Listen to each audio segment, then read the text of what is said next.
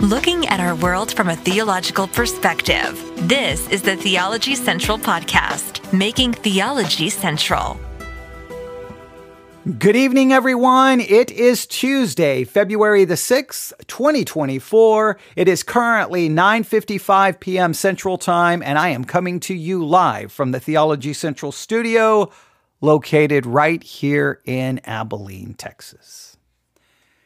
Well, I was here in the studio. I was messing with some things and it wasn't really working very well. And I'm like, and I was messing with settings and I thought, okay, that's all going to get kind of messed up. And then I'm like, you know what? I don't want to mess with that anymore. I'm just going to stop. And then I was like, well, I know, I know it's almost 10 p.m. I know it's almost 10 p.m. So there will not be a lot of people listening live, but let's let's go live and, and and and maybe maybe we could find something to talk about this evening. So I started looking around like what could we talk about? What could we talk about? And I found an article uh, at the Christian Post, Pastor Jack Hibbs. Now, we reviewed one of his sermons, and that's maybe the only time in the history of broadcasting where um, I got so upset in reviewing a sermon that I literally stopped it in the middle and said, I will never review another one of his sermons or anything. So I, I saw an article. Uh, you know, about Jack Hibbs, that he gives us five things Christians will go to war over in 2024. I guess it's from a sermon or a sermon series he did at the end of 2023. For some reason, the Christian Post decided to publish it today. Let's see, on well, they published it no today, yeah, February the 6th. So they published it today. So I'm like, well, we could go over this list of five things, but as soon as I started looking at the five things, I'm like, this is the most I this is the most ridiculous thing. The irony in this thing is ridiculous because he's like, Christians are going to be going to fight over these things. And I'm like, these are the very things Christians are guilty of. But okay. So then I, I was just getting irritated. And, and I remembered, you know what?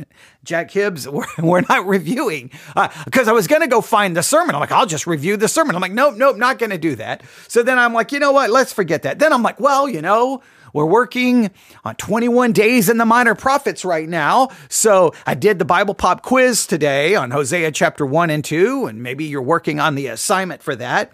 So I thought, well, maybe I'll grab a sermon on Hosea and do a sermon review. I'm like, but it's it's almost 10 p.m. Central Time. We know a sermon review would go an hour 15, hour 30, and we wouldn't even finish it. Then I would have to try to finish it tomorrow. I'm like, uh, I don't know if I if I want to do that. I'm like, so what should I do? What should I do? I'm like, oh wait, wait, I know what. We're also working on well the lectionary for this year, right? The historical lectionary. So I'm like, well, I haven't looked at the lectionary readings for today. So I grabbed my iPad and I went to the app that I use for the lectionary readings. And I looked to, you know, Tuesday of the fifth week in ordinary time. And then the first reading is a reading from the first book of Kings. A reading from the first book of Kings. And I'm like, okay. I'm like, so I just kind of stopped there. I'm like, well, maybe, maybe I could turn on the microphone and do something about this. but wait, and then I immediately said, wait, I, before I do anything, before I do anything, I better look because it's in First Kings, and we know when you get into the Old Testament, the next thing you know, you got names of places and of people maybe you're better than me, but there's a high probability I will not say the names right. So I better look at it and, and see if there's going to be some kind of problem. And if it's going to be a problem and I'm going to need a lot, you know, a lot of time of preparing, then maybe I won't do that. But then I looked and I read these words and I'm reading this directly from the lectionary. I have my King James Bible right here, so we'll read it from there as well. But I read these words. This, this is this is this is exactly how this happened. I read these words. So our reading from the uh, from the first book of Kings, chapter eight, verses twenty-two through twenty-three, then twenty-seven through thirty, because the lectionary loves to skip around sometimes. And here is what I read. Solomon stood before the altar of the Lord in the presence of the whole community of Israel, and stretching forth his hands towards heaven, he said, Lord, God of Israel, there is no God like you in heaven above or on earth below. You keep your covenant of mercy with your servants who are faithful to you with their whole heart. And I'm like, wow, there's Solomon. What, what, what powerful words. He's standing before the altar of the Lord and the presence of the whole community of Israel. And he's got his hand stretched forward. And he says these words, listen to them again. Lord, God of Israel, there is no God like you in heaven above or on earth below. You keep your covenant of mercy with your servant who are faithful, your servants who are faithful to you with their whole heart. And I'm like, wow, that, that's a powerful scene. Now, forgive me but immediately, my mind went from, wow, that's beautiful, to, that's kind of sad. That's kind of tragic. Here, I mean, those, those are powerful words. Hear them one more time. I'm repeating it on purpose. Okay. I'm being repetitive on purpose. Lord, God of Israel, your servants are, uh, Lord God of Israel, there is no God like you in heaven above or on earth below. You keep your covenant of mercy with your servants who are faithful to you with their whole heart. Now, there's more there to read. But just right there, I'm just I'm just explaining exactly how this went down. I, I was like, wow. And then immediately I was like, well, that is tragic and that is sad. because that's First Kings chapter 8. 1 Kings chapter 8 verse 22. Then you go to 1 Kings chapter 9, chapter 10, and then we read this in 1 Kings chapter 11 verse 1.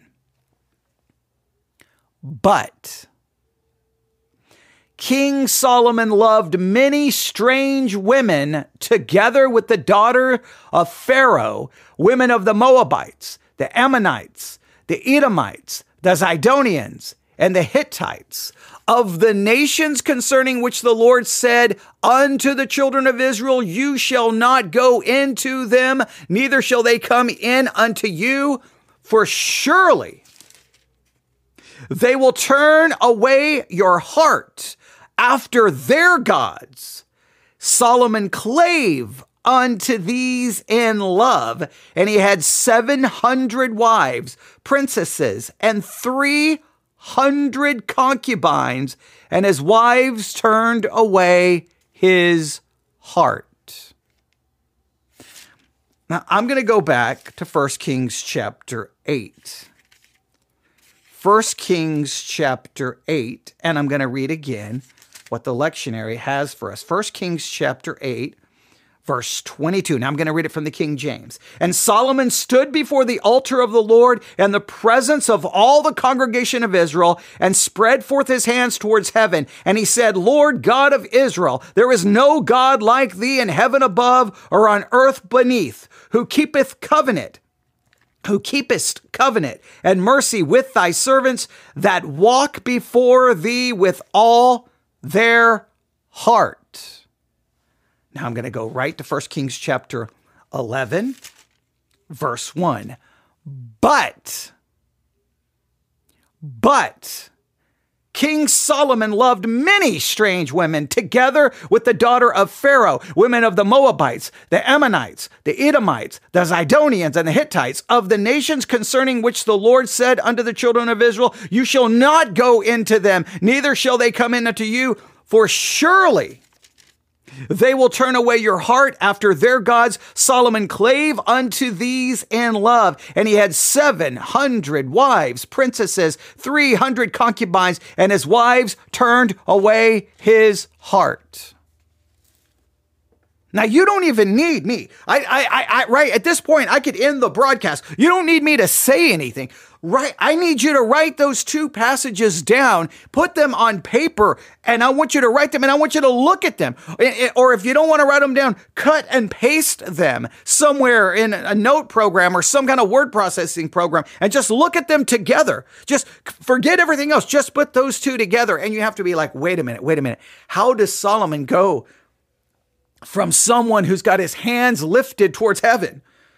saying, and I'm, I'm going to read the words again from, I'm going to read directly from the lectionary. Solomon stood before the altar of the Lord in the presence of the whole community of Israel, stretching forth his hands be, uh, toward heaven. And he said, Lord, God of Israel, there is no God like you in heaven above or on earth below. You keep your covenant of mercy with your servants who are faithful to you with their whole heart.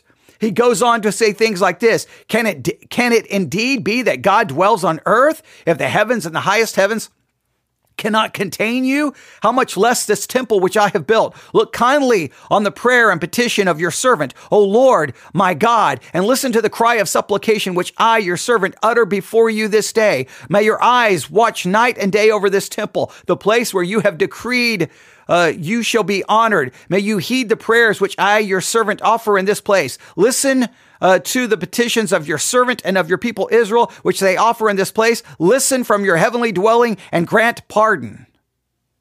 I mean, this is someone who is lifting up God. He's humble. He's praising God. But just note what he says there that, that you keep your covenant of mercy with your servants who are faithful to you with their whole heart. Now he says this, hey, you're going to be faithful. It seems almost like he is saying, you're going to be faithful if we keep. Uh, you're faithful to. Uh, uh, hang on, you, uh, you, um, you keep your covenant of mercy with your servants who are faithful to you with their whole heart. This seems to imply that, hey, God, you're going to be faithful to your covenant if we, you know, um, if if we uh, are faithful to you with our whole heart. You're going to keep your covenant if we are faithful. That's what Solomon seems to be saying. Well, praise God that God keeps his covenant even when they're not faithful, because if he only did it when they were faithful, there would be major problems, right? Yes, there would be, because guess what? Solomon is not faithful. Look what, I mean, you go from chapter 8 to chapter 11, and the next thing you know, he's got a thousand women. 700 wives, 300 concubines. He, he, he listen, he goes from lifting his hands, praising God, magnifying God, showing humility, and being very like, hey, God, you're going to be faithful to your covenant if eh, you're going to keep your covenant if we are faithful to you with our whole heart. I mean, that sounds so great. It sounds so bold. It sounds so wonderful. And then just a few chapters later, Solomon goes from the man with his hands raised towards heaven, praising God, and so just dogmatic that God will keep his covenant if we are faithful with our whole heart. So dogmatic to assert that to a man who is a polygamist, a serial adulterer, and a full blown idolater whose heart is turned from God.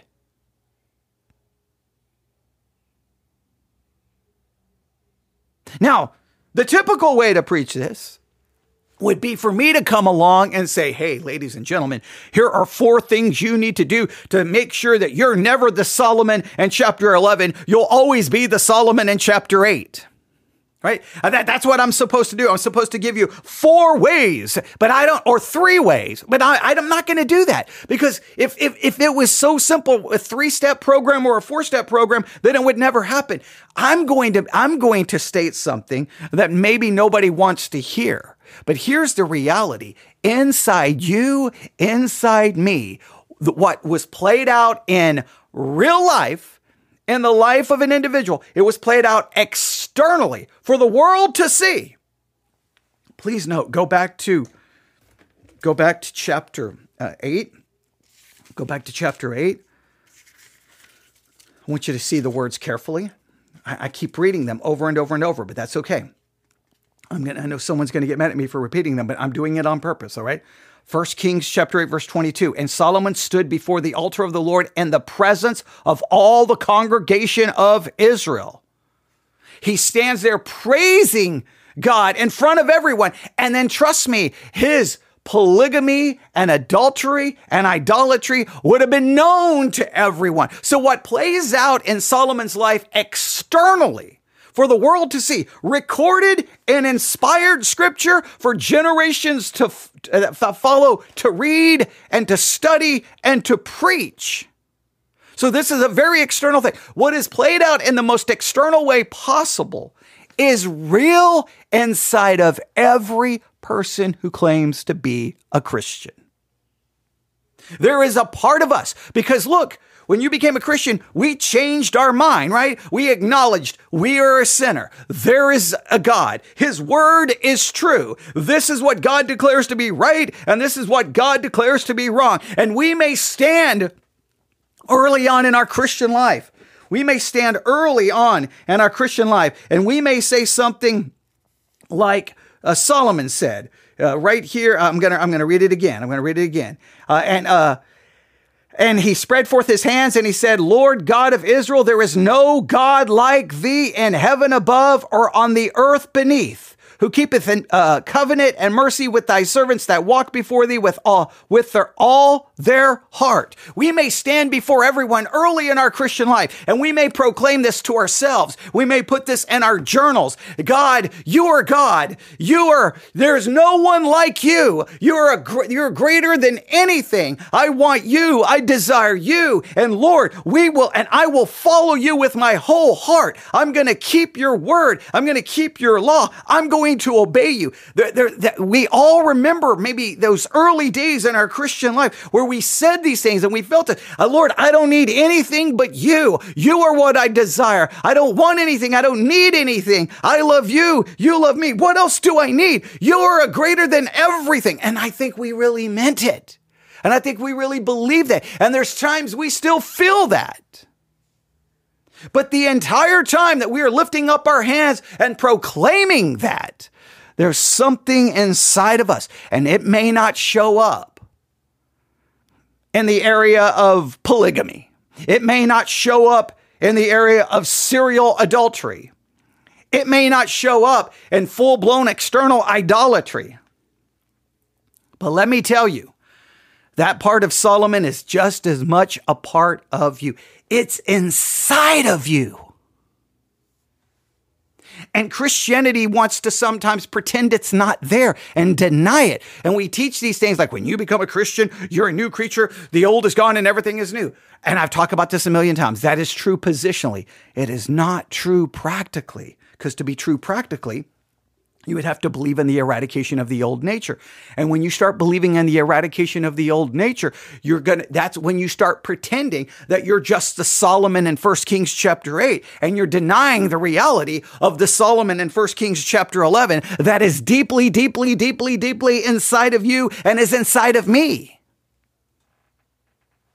I can sit in front of this microphone and I can say all of the right words. Ladies and gentlemen, I, I want to love God with all my heart, my mind, my body, and soul. And that, that as long as I have God, I don't need anything else. With God alone, I am content. I, I, I find my hope and my satisfaction and my peace and my comfort in God alone. And everyone will say amen and say, what a great sermon. But guess what? As soon as the microphone is turned off, as soon as I go about my business. Guess what's inside of me? Something that obviously wants something other than God. Something that wants something, well, dare we say, more than God.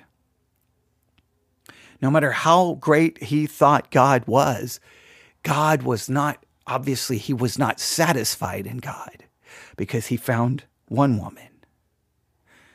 Then he found another woman. Then he found another woman. Then he found another woman.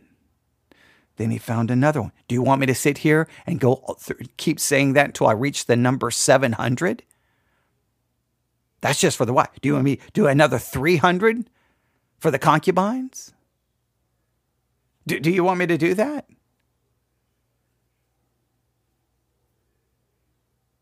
He, he kept wanting more. And then go to 1 Kings chapter 11. I mean, read it for yourself. I'm just going to keep reading these passages over and over and over. He loved many strange women. He even loves the women that he, it's not like he just loved women. He loved the women that he was not have to have anything to do with. See, this goes even beyond just love that he just wanted women. He wanted obviously the women he wasn't even supposed to have. It's not like he found a thousand women that he was allowed to have. No, no, no, no. He went after the women he wasn't even supposed to have anything to do with. Because God warned them that they would turn away your heart. And look what it says Solomon clave unto these in love. He, he may be lifting up his hands talking about how great God is, how amazing God is. But somehow the amaze, how amazing God is, how great God is, wasn't enough. Wasn't enough. So he, his, he, he clave unto these women in love. He loved them. 700 wives, 300 concubines, and they turned away his heart. His heart was turned. Look, for it came to pass when Solomon was old that his wives turned away his heart after other gods, and his heart was not perfect with the Lord his God, as was the heart of David his father. His heart was not perfect. Remember what he said? Hey, God, you, you will keep your covenant to those who are faithful with, to you with our whole heart. We all want to be faithful to God with our whole heart. There's something inside of me. I want to be faithful to God with my whole heart. Look, there, there's something. Maybe this is, I, I romanticize this, but there's this, I, and, and I've talked about this so many times that even in my early Christian life and even to this day, there's something kind of romanticized in my mind of someone who's like, that's it. I'm going to forsake everything. No, no wife, no family, nothing. Me and God. I'm going to dedicate myself to God, to His Word, to prayer, to serving the church, serving the kingdom of God. That's it. That's my life. I'm going to dedicate myself to that forever. There's something powerful about that image. There's something powerful about that. I mean, there, there is because because mean we we talk so much God is all I need. God is the only friend I we talk we can sing all these praise songs that that extols the greatness of God and how he's the only thing that can satisfy my soul. And there and there's a you know there's a God-shaped hole in my heart that only God can fill. And God brings satisfaction. And God and we say all of this and then while we say all of that then we're like then we go get in our car with our wife or with our spouse with our kids to go to our home. And so that we do this, and then we're going to stop at our favorite restaurant. We're going to do this, and we're going to do this, and we're going to go on vacation, and we're going to go to the beach, and then we're going to go to, I don't know, Europe, and then we're going to go here, and then we're going to do this, and we're, oh, I'm going to buy this, and oh, I need a new car, and then I need this, and I, I need this, and I need that. And, and but the whole time at church, we're raising our hands saying, but God, you're so great. I don't need anything other than you. because I think there's a part of us that really wants to say that and really believe that. But our sinful nature says, hey, now, come on. You know you want it. Come on, you know. Come on. Come on. Get it right now. That's the real that's the reality. That's why I am so grateful God God's faithfulness is not dependent upon my faithfulness. I am so glad that God keeping his covenant is not based on my faithfulness. Because if it was, Israel would have been done. They would have been finished. Now, some people believe they were, but I don't believe they were. I believe God made a promise to them and he will keep it. His calling and election is sure. It's going, it's going to happen. God may have to put them aside. He may have to, he may have to bring chastisement, but he will not forsake them.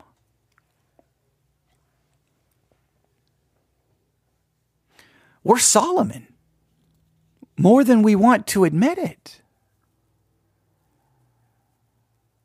One minute we may be lifting our hands, praising about how great God is, and there's no no God like Him. And the next minute you're literally turning to those very gods that you said God was greater than. Do you not do you not see that the contrast there? If we go back to uh, 1 Kings chapter eight, look look at the exact words he says. 1 Kings chapter eight. Back to uh, 22. Solomon stood before the altar of the Lord in the presence of all the congregation of Israel. He spread forth his hands towards heaven and he said, Lord God of Israel, there is no God like thee in heaven above or on earth beneath. There is no God like you. And then go right to 1 Kings chapter 11. The same man, Solomon, the same man. We read these words. All right. The, he had uh, he uh, claved to these women in love in verse 2 verse 3 he had 700 wives 300 concubines. The wives turned away his heart for it came to pass when solomon was old that his wives turned away his heart after other gods. There is no god like you.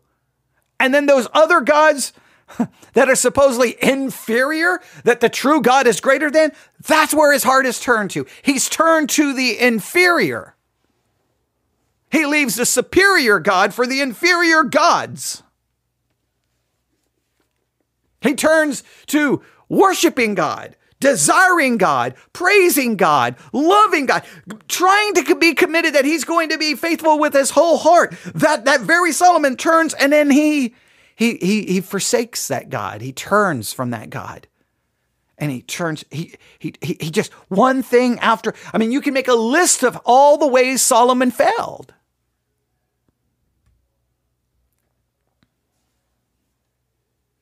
We all want to believe that we're different.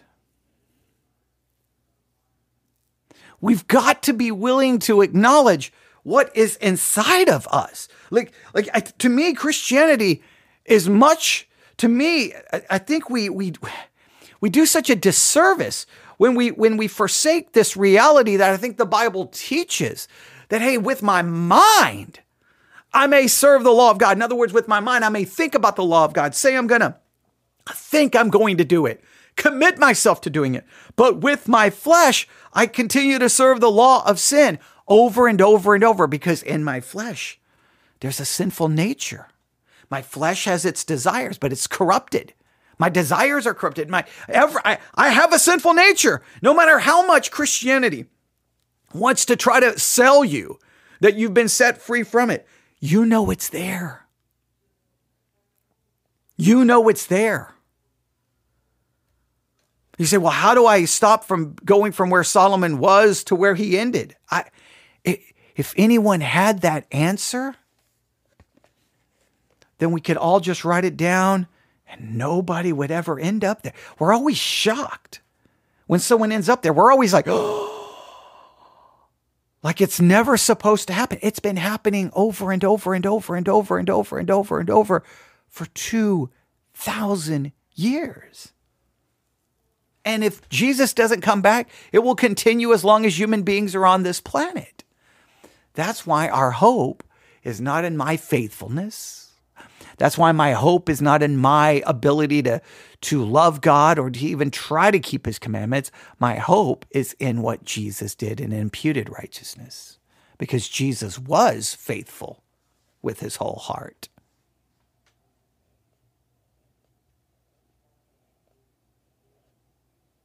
I, I know it's easy to say, well, then this is what you do. When God says you can't go there, then you just obey God and you don't take what He says, don't take. You don't partake of what God said. I mean, I, I, I know the sermons are so simple. Hey, hey, young people, see, don't don't date that girl who's not a Christian because she'll turn your heart from. Don't do just. Well, I, it wouldn't be so simple if we could just say, hey, ladies and gentlemen, th- this is how those sermons should be preached. When God says no, you obey. The end. Well, if it was that simple, People would just obey. But we, it's not that simple because you have something inside of you. Now, come on. It's, it's late at night. I don't know where you're listening. Maybe you're listening in a room by yourself. Maybe you have the lights out. Maybe you're driving a car. Maybe there isn't anyone around right now. Okay, maybe, maybe you have some time alone. Come on. Be honest with yourself. There's the Solomon that wants to lift your hands to heaven and say, There is no God like you. There is no God like you above the earth or below the earth. You are great. You, the, the earth cannot contain your greatness. The temple cannot contain your greatness. And God, you, you will keep your covenant. Lord, if, and, and I'm going to be faithful with you with my whole heart. There's a part of you that may want to say that and believe that. And that's great. Never, never water that down. Never, never eh, throw water on that fire. Always strive to be that. But there's another part of you that if you're even remotely honest, there's a part of you that doesn't even think about God. It's not satisfied with God at all. And I don't know how we live with this duplicity other than just acknowledging it and bringing it before God and being honest with it. But the Bible is filled with these men of God who end up, look, we just, if you and I know what we have a tendency to do is we we kind of say, well, that was that was David or that was Solomon. We make all kinds of excuses. But look, I think if we had, if the Bible wanted to, it could record, record the dirt on every single person in the Bible except for one, which is Jesus, who is tempted in all points, yet without sin. Meaning, Jesus was the only one without sin. You know why he was the only one without sin? Because he was God incarnate. He did not have a sinful nature. Everyone else sins. I am not excusing that. I'm trying to get us to be more open and honest with it meaning my hope has to be in something other than my efforts, has to be something other than my ability, has to be something other than my wanting to. Now, we should exercise. We talked about, you know, words of wisdom. We, we still have some uh, more to cover and, and that kind of mini series that we're doing. We talked about control. We do need to exercise self control. We knew, we do need to make wise decisions. But sometimes, even when we're exercising self control, even sometimes when we're trying to make wise decisions, even sometimes when we're not doing certain things, even if we don't do certain things, we're still guilty a million, a thousand different ways because of what we're thinking and desiring and wanting. Look, you could go lock yourself away in a monastery. You could gouge out your eyes. You could rip off your ears man, that sinful nature is still going to have desires. You're still going to struggle because you, we, we, we, we carry that side of that side of Solomon is inside of us. Oh, sometimes I, I want to be the Solomon standing with my hands lifted to heaven, praising how great God is and really thinking that you know, we can be faithful with our whole heart. I, there's times I want to be that. And then there's other times I just want to be like, you know, one, two, three. And I'm not talking women, I'm just talking sin, things that are forbidden, forbidden, idols. Four, five. You, everyone focuses on the women. Everyone may focus on the sexual part. Well, sometimes uh, it's weird. Solomon is almost, it's always weird. Like, hey, David committed that sin and that's why he wasn't able to build the temple. Uh, yeah, but the one who built the temple turned out to be a serial adulterer that put David to shame. So I, I don't know. Does that really prove anything? Okay. Well, all right. We, we do weird things with it. So sometimes we remember what Solomon did and other times we're just like, hey, who cares? Let's, hey, Solomon, uh, you know, a, a, proverb a day keeps the devil away, you know, and I, and sometimes we just like, Solomon was a great guy. And it's like, well, there, there's, there's some problems there. But the, the, the, the reality is you can take that number, a thousand, right? You can take that thousand and you can focus on women and you can focus on sex if that's what you so desire to do, because in some cases, I think the churches, we, we, we spend a lot of time on that. But instead of looking at those thousand as women, that's a thousand idols. That's a thousand idols. He clave to them and love. They he loved them more than he loved God. He he gave his heart to them. He gave his de- desire to them. He and, and around a way probably gave his worship to them. And we all and so you you can remove women, you can remove men, you can remove all of that. Forget all of that. Even if none of that never if you never have another struggle with that one day in your life, it just dissip- it disappears instantaneously. You've got your own idolatry. and you've got your own you, you're gonna your heart. look i've said it so many times that our heart our heart is kind of the idol in a sense that the heart wants to be worshiped the heart wants to be served the heart wants to be pleased it's our own sinful nature the, the idols that we sometimes point to, right? Oh, that's an idol, that's an idol, that's an idol. Really, that is just what the, the true idol, which is your sinful nature, is just looking to to please itself. Those are just those are just the things that they've chosen to please itself. Those things aren't the idol. It's the sinful nature that's the idol, and it's like go get this and go get that because that's what I want. Please me, serve me.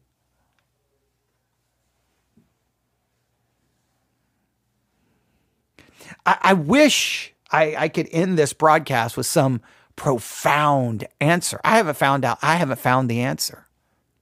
I know the the ultimate answer is I've got to put my faith in Jesus Christ and I got to trust in an imputed righteousness because well we're going to be we're going to be constantly living in this duplicity and this duality and this conflict.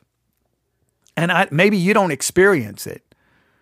Now, I, a lot of times when I don't think people experience it, I think it's just because they're pretending they don't. But if they're rem- just remotely honest, and I think we just have to be, I think the key is being honest with it and just being honest with the struggle. I mean, what, are you going to do? Either just be honest with it, or are you just going to, what, I don't know, live in denial? Or just going to give up?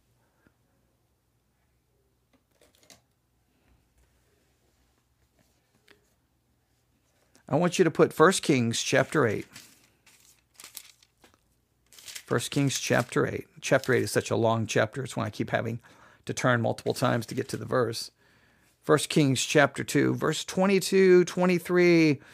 Um, you can read, you know, uh, they, they jump down to uh, I think 27. We didn't even get uh, we didn't even get to all of that, but you can read a little bit of that section, and then I just want you to compare it to 1 Kings chapter 11. And I love that 1 Kings chapter 11 starts with the word "but."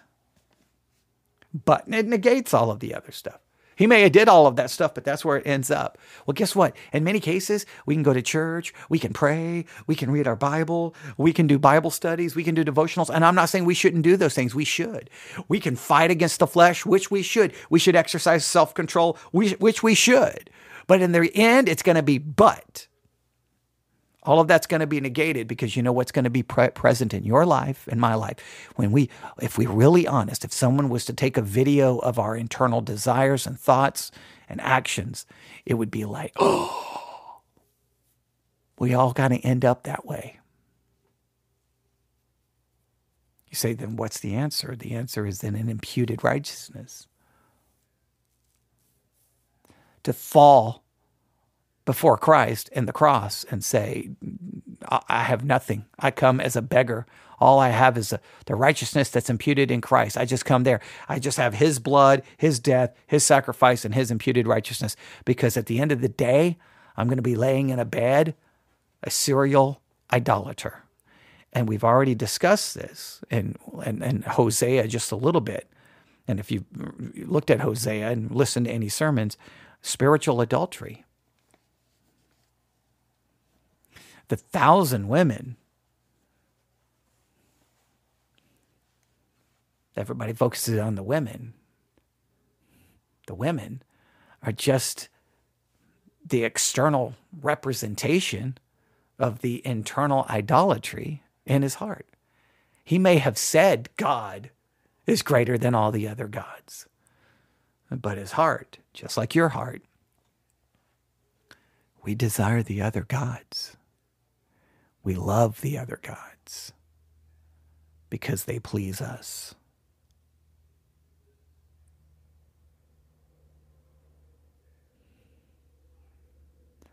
That's why we have to be saved by grace alone, through faith alone, because of Christ alone. Because we're all going to end up on our deathbeds, serial idolaters. Probably more than anyone would ever care to admit.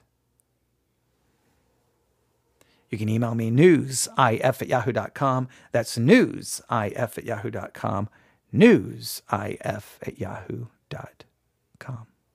Thanks for listening. Everyone have a great night. God bless.